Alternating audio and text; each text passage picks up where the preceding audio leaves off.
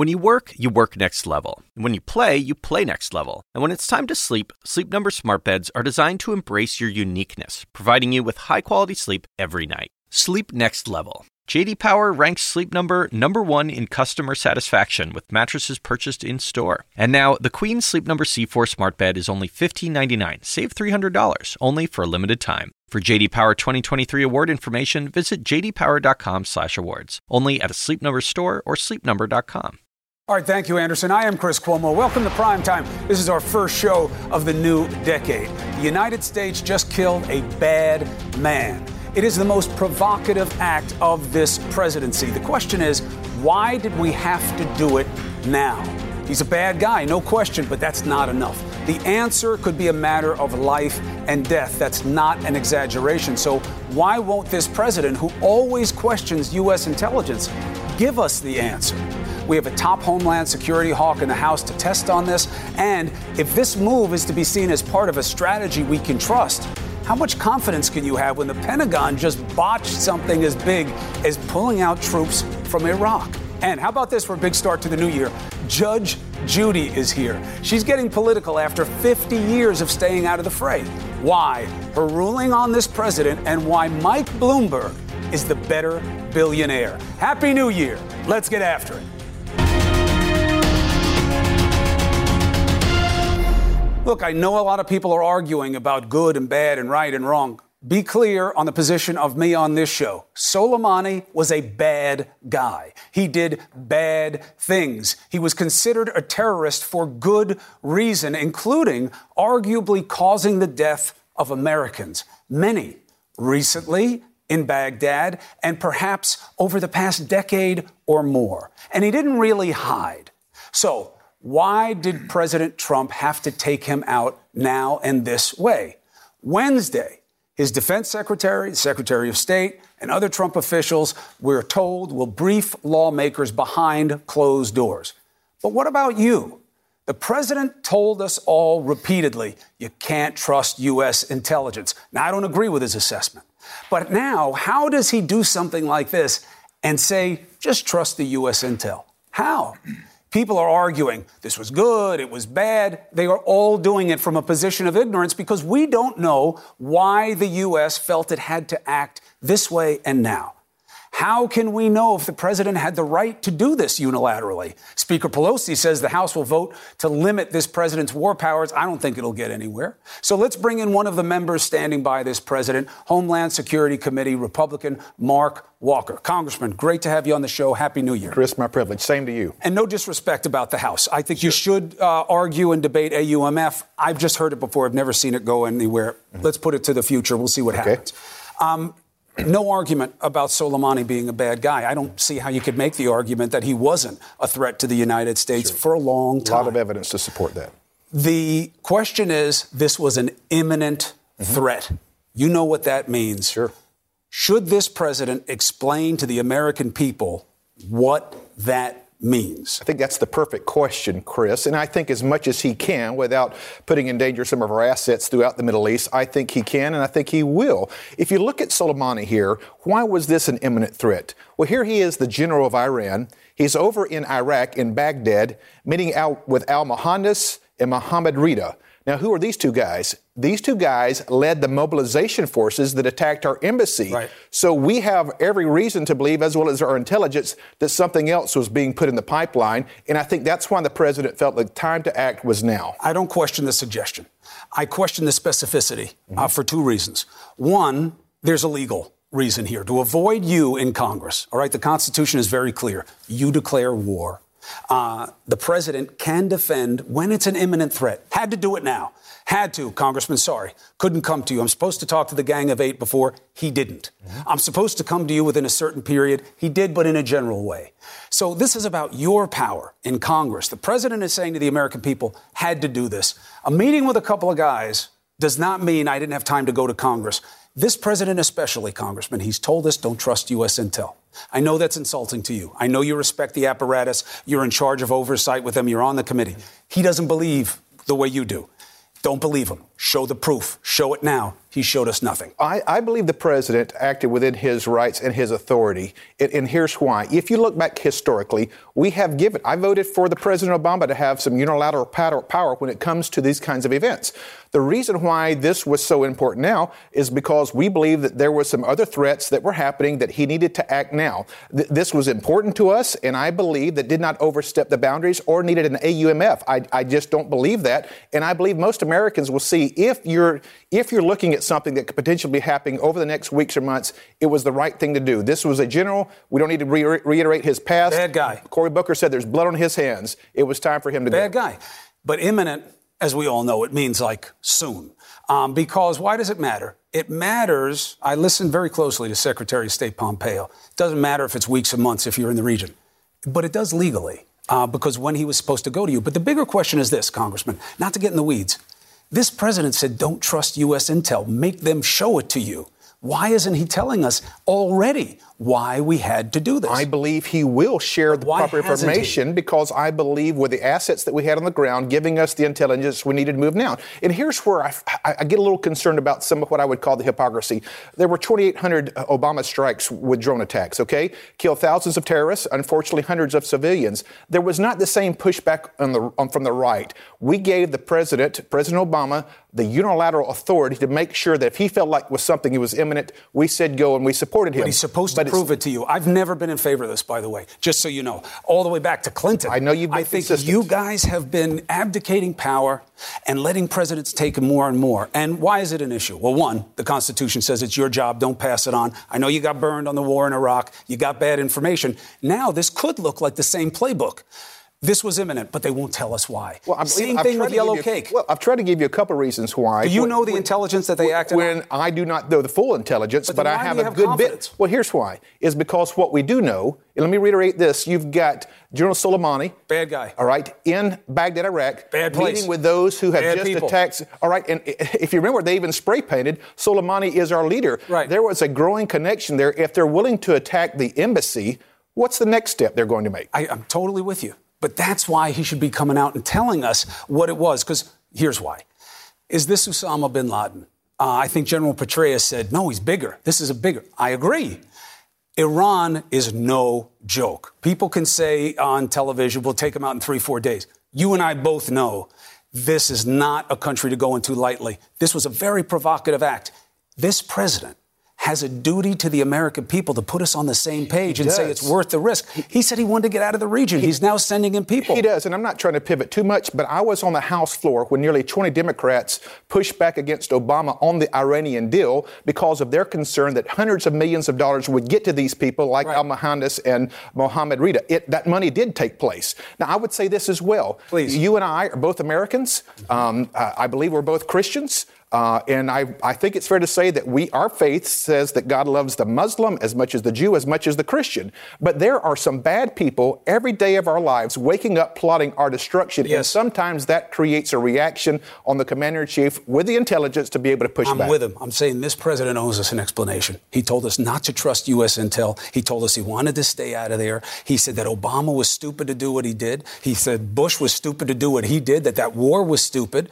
Now he's done the most provocative act of any of them. So you want the very specifics as far as why you felt like they had the trigger now, as Yep. opposed to just some of the ramifications Yeah. that this was what was being plotted. Yeah, because this is a big deal. People are going to have their lives at risk. Iran is a dangerous Chris, group we have people never with zealotry guiding we them. have never shared every specific security and intelligence detail You know, with the where it got American people. Look where it got us with the with the Well, war. that, look that, at the war on terror. puts members of, of, of Navy SEAL, CIA, that puts people in danger when we give those kinds of locations and that kind of specificity. I agree, detail. and I would never want to do that. But I will say this: that was not a barrier to entry for a lot of people in your party when it came to Russian interference and the FBI probe of other assets. Let them out, they said. Forget classification. This president could declassify anything he wants. He. If it was okay then, this is a question that has a matter of life and death. And I believe he's had a pattern of declassifying more information that we've even seen from other administrations, and I think more will come. I hope so. Congressman, thank you. My you are welcome on this show to argue the case to the American people. This can't be partisan because blue and red will bleed the same way after a terrorist attack. No question. Be well. God bless. Thank you, my friend. All right. So, look, let's start with this as a premise. We have to be able to trust our president and his people in times like this. How do you get trust? Well, obviously, by proof of performance. You need to see and hear things that inspire trust. That's why I'm harping on explaining why you needed to do this. Not generally, specifically, because the ramifications will be specific.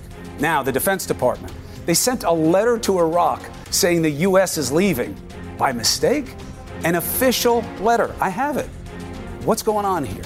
This is something that calls for Rangappa and Rieckhoff. Next.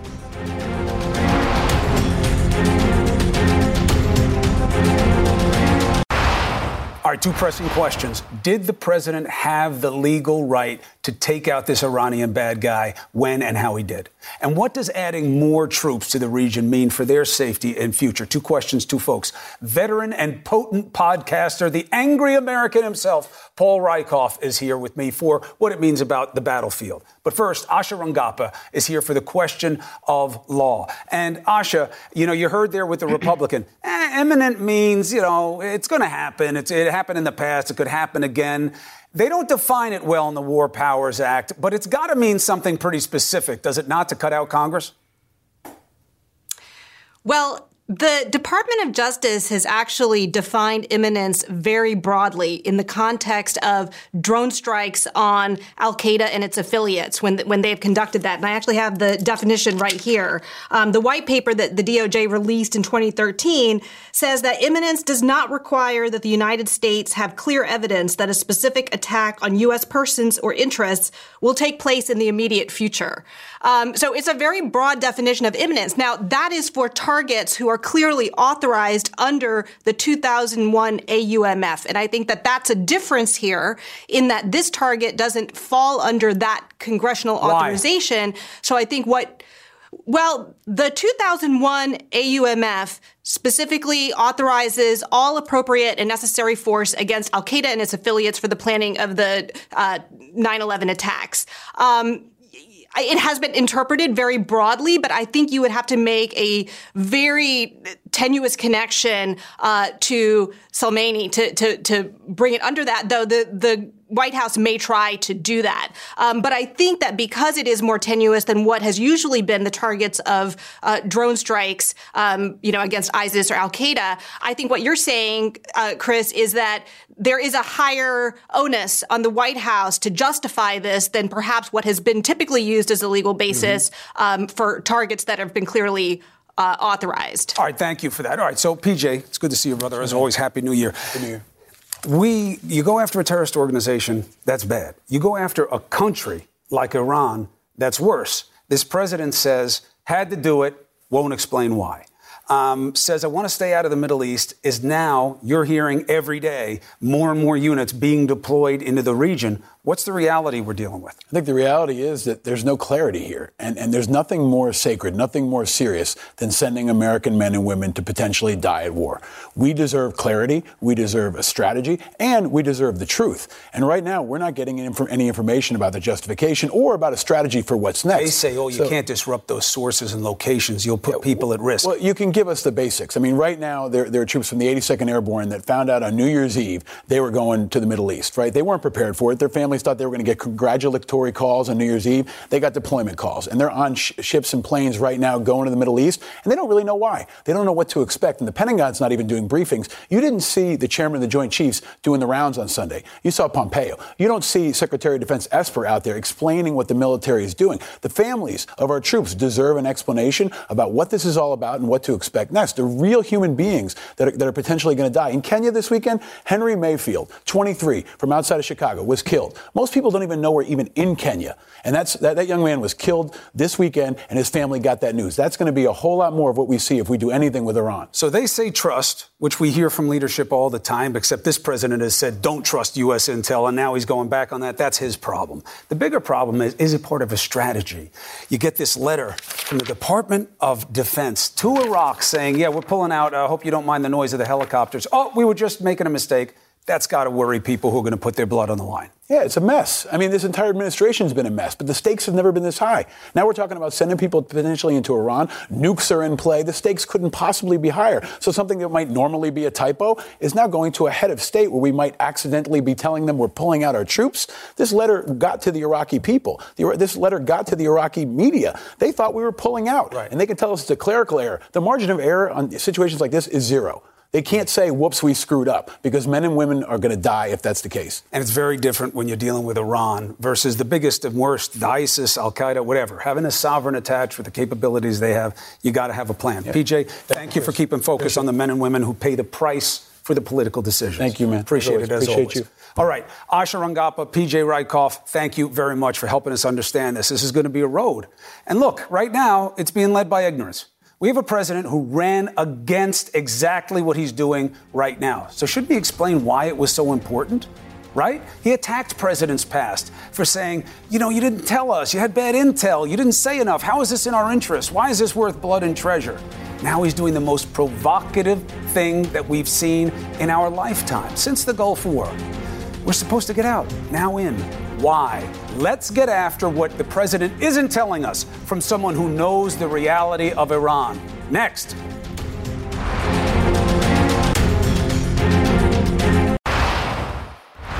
Here's my suggestion taking out a leader of a terror group is a big deal.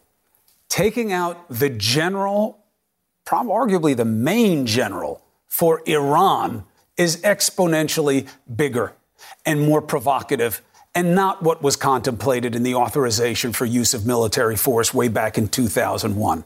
Now, the president wants you to believe it was the best move because of this. And he should have been taken out a long time ago. And we had a shot at it and we took him out. And we're a lot safer now because of it.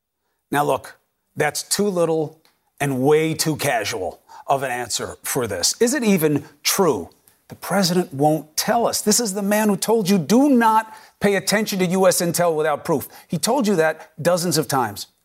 Why won't he follow his own advice now? So let's talk to someone who knows the reality of messing with Iran. Vali Nasr, former State Department official, Middle East scholar at Johns Hopkins University. Thank you for being with us on the show. Thank you.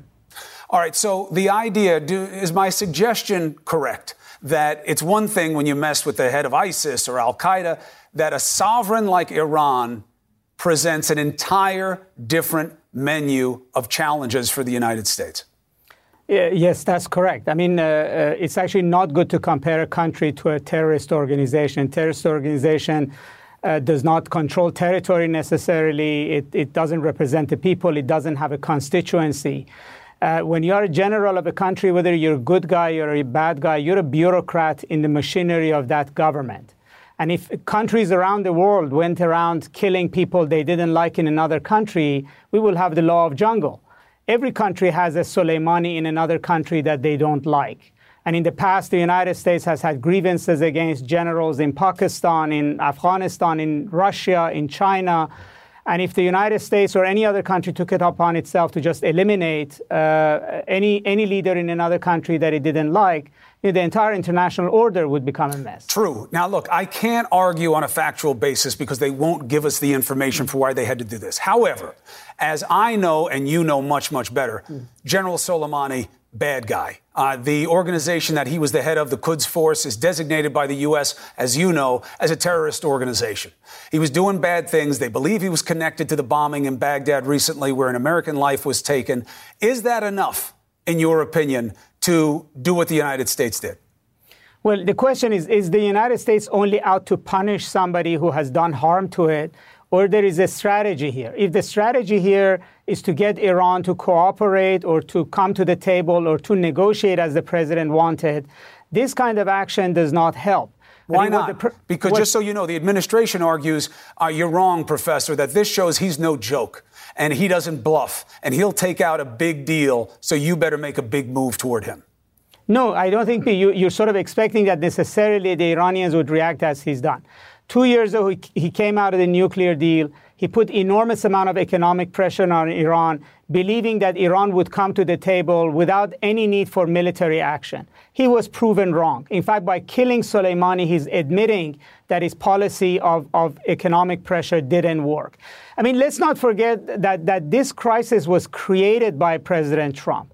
Even if Soleimani was an imminent threat, it's an imminent threat that President Trump created. When he took office, relations between United States and Iran were fairly stable. In fact, Soleimani was tacitly cooperating with the U.S. military in fighting ISIS. Uh, uh, militias loyal to Iran were not lobbing rockets into American bases in 2016.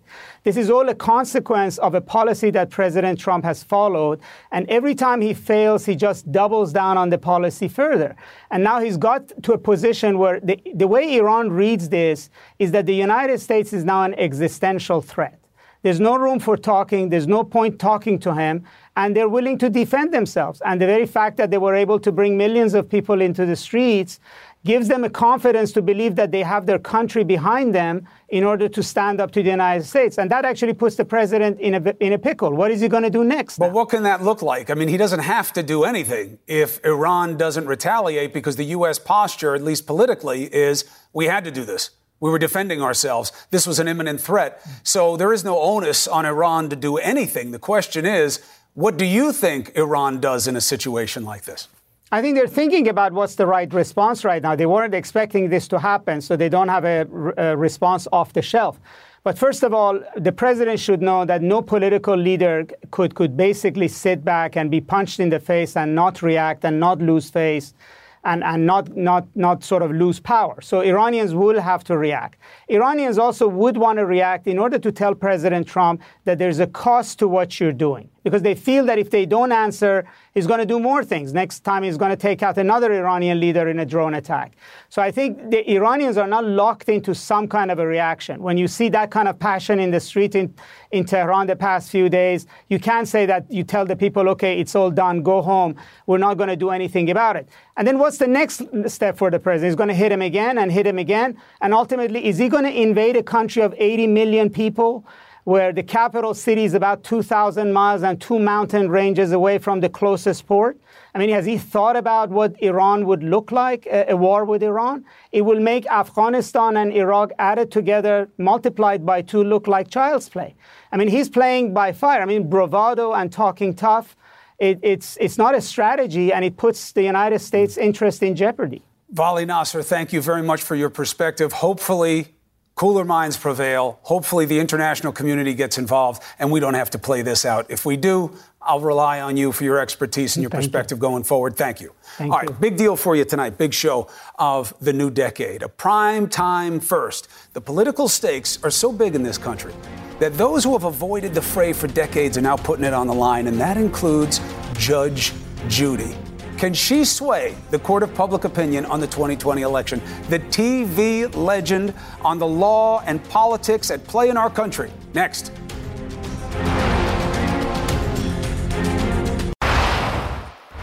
I don't have to tell you who Judge Judy is. You know Judge Judy Sheindlin. She's been so big for so many decades, on top of the game, on top of the business of explaining to the American people what's right and wrong in situations. Now, the question is, why take that experience out of the courtroom and into the presidential race? Watch this. Mike Bloomberg has done amazing things and will be a truly great president. No one comes close to Mike Bloomberg's executive achievement, government experience, and impactful philanthropy. His steady leadership will unite our country and bring us through these very challenging times. All right. Obviously, that's an ad, but it's just one part of her support for the former mayor. Uh, the judge has taken her support for Michael Bloomberg out on the campaign trail starting this weekend. Judge, pleasure. It's good to see you. So, the obvious question why are you getting involved in one of the ugliest periods of our politics? You've stayed out of it scrupulously for so long. Why now? We're a very young country. 250 years old, still cutting our teeth. I don't think we need a revolution. I also think that we need someone who can bring this fractured American family back together again. When you can't go to a dinner with old friends or even with your family without open warfare and hostility over politics. I just got tired of the anger. You know, I'm senior. I have children and grandchildren. I want them to grow up in the country that I think is the greatest country in the world. And I think that the greatest country in the world should have the greatest president. Sadly, when you go into politics these days, it said to somebody, it's like having a daily colonoscopy. You know, it's. Without that nice drug that puts you to bed. Well, the propofol, yes, right. But, but every aspect of your life is explored and dissected. So you have to be brave in order to do that. So I actually give credit to the entire Democratic field for getting out there and exposing themselves. But I looked at that field and I said, I don't see greatness there. And I don't see someone who can stand toe to toe with the incumbent and be successful. Let's look at both sides of the case. What's wrong with this president? You know the case that he'll make. Look at the economy. It's good. I'm supporting American values in a way that so many in this country have been desperate for. I'm strong. Look what I just did to this bad guy in Iran. I don't talk, I act. Well, I'm not going to tell you what's wrong with this president because I want to change the emphasis. I will tell you that I like somebody in Washington who is not divisive. And I think there's enough blame to go around after the November 16 election. I do. I really do. And I know that we would probably get into it if I if we had more time. But I think it was a little bit of everybody's fault. However, I do think that the president had the capacity to calm down the rhetoric. There were many, you know, how many people were disappointed on that election night in November. And some, other than the president, reacted, I think, badly. And I think that the last four years should have been spent, or the last three years should have been spent, finding the best possible candidate to run against him. If you lose a race, you're supposed to spend the next couple of years training for that race. You don't see it in this field. You don't see someone who can beat the president other than Mike Bloomberg. I, that is correct. Joe I, Biden can't do it. Well, I will ask you. You've covered politics for a long for someone time, who hasn't Chris. been in politics. You are very politic in your answers, Judge. I have to I'm tell going you. to ask you. Go ahead. I'm going to ask you. You've been following politics My more than life. I your whole life. Do you see greatness? Listen, you are supporting a Do you? candidate. Do you? So I see greatness in the process. I see no. greatness in the prospects. It's not my place to judge the Right. different candidates. Right, well- but it's yours. Well, I, I don't necessarily have to judge them other than to say that I don't think that anybody matches Mike Bloomberg's experience. Being number two isn't being number one. The What about federal versus just a mayor? Well, federal. You mean you're talking about the two senators? vice president of the United Oh. States. These are senators. They deal with big issues, Well, big uh, scale. He's a mayor. I will respond to your question in a what I consider a moderate tone. Joe Biden is a very nice man. I'm sure he is. He wasn't a great for 40 years. Wasn't great. You know, you took jabs at him. That's the As- job. That's the job. We gotta hold you power did, to account. But, but you did. So nothing's changed, except he's gotten older. So he wasn't great then. What makes him great now? What Good makes question. Bloomberg great? He's really wealthy. He did it himself. He came up from nothing. Uh, another guy from. He from knows from how to Brooklyn. govern. He- how does he know how to govern on this level with these kinds of issues and players? Well, first of all, he's been out there since he's been out of office. He's been out there internationally, climate change. He's been involved in world health, through his philanthropies. He's been out there. He's big on uh, gun control also. And he's big on gun control, gun safety. He's, you know, if, if you think about it, everybody, not everybody, I'm sure you didn't, smoked in restaurants, bars, and bars. We were used to it, you know, sort of used to it. I smoke now with all the stress that I'm under. I'd smoke okay. right here right, right now if I wouldn't get fired. Mike Bloomberg said it's unreasonable. Well, when he said it's unreasonable, you can't smoke in bars and restaurants anymore, New York City thought it was going to collapse. It didn't. And his standard, that standard, became the standard in the United States. And if you travel internationally, with the exception of certain countries, people don't smoke inside restaurants anymore. They don't. And that's because he, there was a vision that this is the right thing for people, just like buckling up for safety. My father paid a big price for that, by the way. Well, New York State was big on that. Let me ask you one other policy issue and then a personal issue about Bloomberg. And I appreciate this. And I know this isn't your space, and I know you're trying to be fair, but you should uh, prepare yourself. This is a little different court that you're going to enter into once you start supporting Bloomberg out on the hustings, because you're going to be persuasive for people. You're going to matter a lot, so they're going to come after you. But you know that. A policy stop and frisk. Now he's in what is seen as the Democratic apology mode. Everything he's ever done that was offensive to anybody is wrong, wrong, wrong. He didn't think it was wrong when he was there. He pointed to it all the time as something that helped bring back crime. And now the suggestion is political correctness. He's going to say he did the wrong thing because that's what it takes to be a Democrat. He's no different than the rest. Okay, so let's let's talk about stop and frisk because I know that it's an easy phrase. Mm-hmm. Terry versus Ohio was yes. a case that was decided in 1968 by the Supreme Court of the United States. One dissent.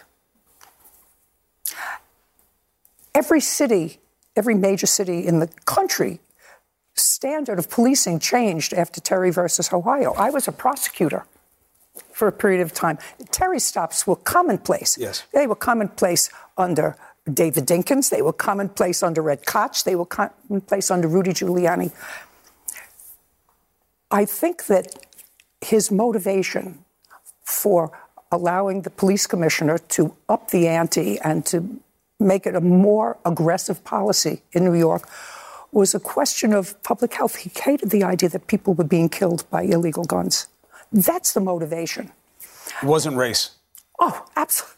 Absolutely. It was people being killed by guns, mostly minority people being killed by guns. I mean, after all, I knew that this issue would come up not only with you, but throughout the campaign trail. 33,000 guns were taken off the street. Illegal guns were taken off the street during stop and frisk. Let's say only half of them would have been used in the commission of crimes. Well, that's 15 or 18,000 people that mm. whose lives were either saved or prevented from being in some tragedy. However, and now I'm going to put the however. The however is, I think that Mike's talking to people since has persuaded him, not has persuaded him, because I've thought about it since the issue came up. And as a parent and as a grandparent of teenage kids, being stopped by the police when you've done nothing is a potentially life altering moment for a young person who's 15, 16, 17 years old. And I think in his heart, he was persuaded that while the intentions were pure, and the intention was to protect the citizens of the city. After all, Chris, the most important thing that the leader can do, whether it's a mayor or a governor or a president of the United States, your primary responsibility is to protect the citizens mm. that, that elected you. How confident are you? Let's leave the audience with this. You do not do politics. No. Okay. You have scrupulously avoided it, except for voting. Um, and how sure are you that you're doing the right thing because Mike Bloomberg is the right choice for this country? I'm 100% positive that Mike Bloomberg is the only person that should be a standard bearer for the Democratic Party in 2020. Judge, thank you very much for making the case on the show. Thank you. I thank appreciate you having, having you. It's an honor to have you on the show. Thank you. Good luck entering the world of politics. and I mean that. Good luck going you. forward. Thank you Thank very you. much. Thank you. All right. We're a lot safer now, different context from the judge. The president's saying that as well because of what he just did. And we're supposed to believe him, but why? His track record for telling the truth? All right, that's not it. It's about the evidence, right? And what has he told us about proof that we should demand from the intel community? And how is he dealing with his responsibility to give us the proof now in a matter of life and death? An argument to start the new decade and maybe the new war next.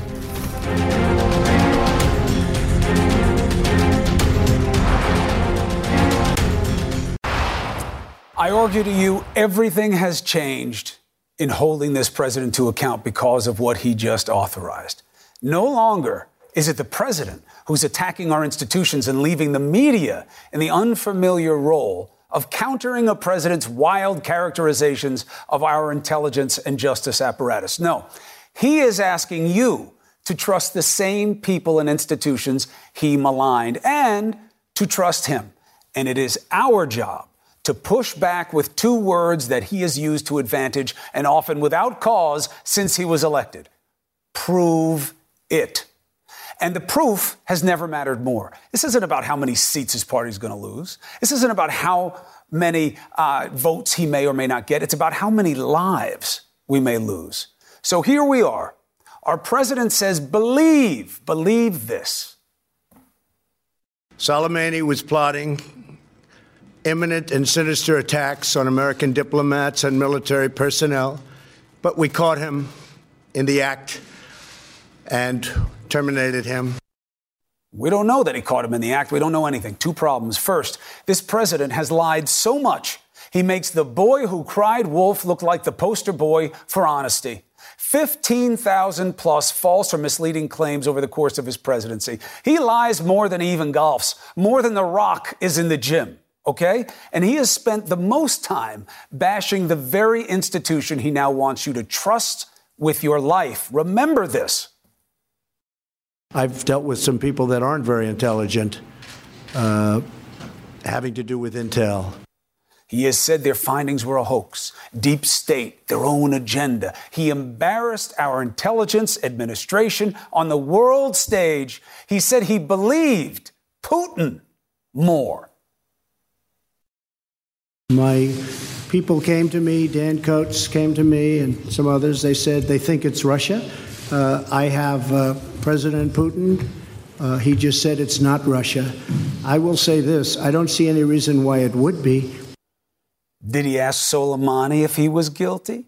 Now, after he orders the most provocative and dangerous act of his presidency, he says we should trust his call. And you know why? Because of this. We have the best intelligence in the world. If Americans anywhere are threatened, we have all of those targets already fully identified. Now, the same intelligence is the best in the world. Takes us to the second problem, which, frightening as it is to say, is a bigger problem than this president's lying. He and the rest of Trump Co. won't show us the proof. Think about it. After years of arguing to you that all kinds of classified and confidential sources and information, you have to reveal it about Russian interference, about the probe into Russia and what they might mean. But now we should go on faith. Well, now that he has gotten religion on our intel community, he needs to testify and get us all to an amen. What is the proof of the quid pro quo? What is the imminent threat that justified his taking a step so radical taking out a guy who almost guarantees that one of the most powerful nations will do something to hurt us. His Secretary of State, he didn't help. He said this when asked about how imminent the threat was days, weeks. Listen. If you're an American in the region, days and weeks, this is not something that's relevant. No, but it is relevant, okay? Imminent means about to happen. I know that it is explored broadly by lawyers who largely were trying to defend executive action, but it matters because not only do they have to justify that this move made, move made sense, but they, did, they didn't have to go to Congress, okay? They won't justify the decision. So, how can we avoid asking this question? Was the imminent threat to us or to his political future? Now, you're going to say that's cynical. That's unfair. No, it's exactly the co- conclusion that Trump came to about then President Obama in 2011. Listen. I believe that he will attack Iran sometime prior to the election because he thinks that's the only way he can get elected. That was in his head. Obama never did anything like this, by the way. The biggest reason we need the proof is not because this is about impeachment. It's not about an election. There's no difference between Trumpers and conservatives and progressives and Democrats when it comes to the threat of terror. You will all bleed the same way. Terrorists do not care if your hat is red or blue. And people like me will go and watch our warriors fight and fall. And it may lead back to this moment. God forbid. It may be a righteous cause. This country may be justified in any actions that follow because this country was right to take out this general the way it did, the reason it did. But we better be sure. We always have to be sure. He is the one, this president, to be judged for what he did and why. And him hiding the proof is unacceptable. Did he just make a decision to keep himself alive politically that put us and our families at mortal risk? Or did he do something to keep us safe? You can argue all you want either way, but until we know what they know, you don't know. And here, and at this time, ignorance can be deadly. Mr. President, you can declassify any information you want. Do what you demanded for yourself. Tell us Bring us together on a basis of fact of why this was the right move and do it now. That's the argument. Now, one of the president's backers in Congress has been caught pushing phony photos online. It's part of the problem. Bolo, next. Bolo, be on the lookout. You see this picture of former President Obama meeting with the Iranian President Rouhani? Republican Congressman Paul Gosar captions The world's a better place without these guys in power. That fake photo, even the flag in the background, was wrong. The real picture, taken in 2011 with India's prime minister. This Congressman Gosar should be ashamed, but he isn't. He said, I never said the picture was real, condemned his critics, saying the point of his post remains to quote, all but the dimmest. Well, his play shows him to be the dumbest. Look out for this crap. Thank you for watching. Welcome to the new decade. CNN Tonight with D. Lemon right now. We all do things our own way. And since the way that each of us sleeps is unique, you need a bed that fits you just the right way. Sleep Number smart beds make your sleep experience as individual as you are, using cutting-edge technology to give you effortless, high-quality sleep every night. JD Power ranks Sleep Number number 1 in customer satisfaction with mattresses purchased in-store. And now, the Queen Sleep Number C4 smart bed is only $15.99, save $300 only for a limited time. For JD Power 2023 award information, visit jdpower.com/awards. Only at a Sleep Number store or sleepnumber.com.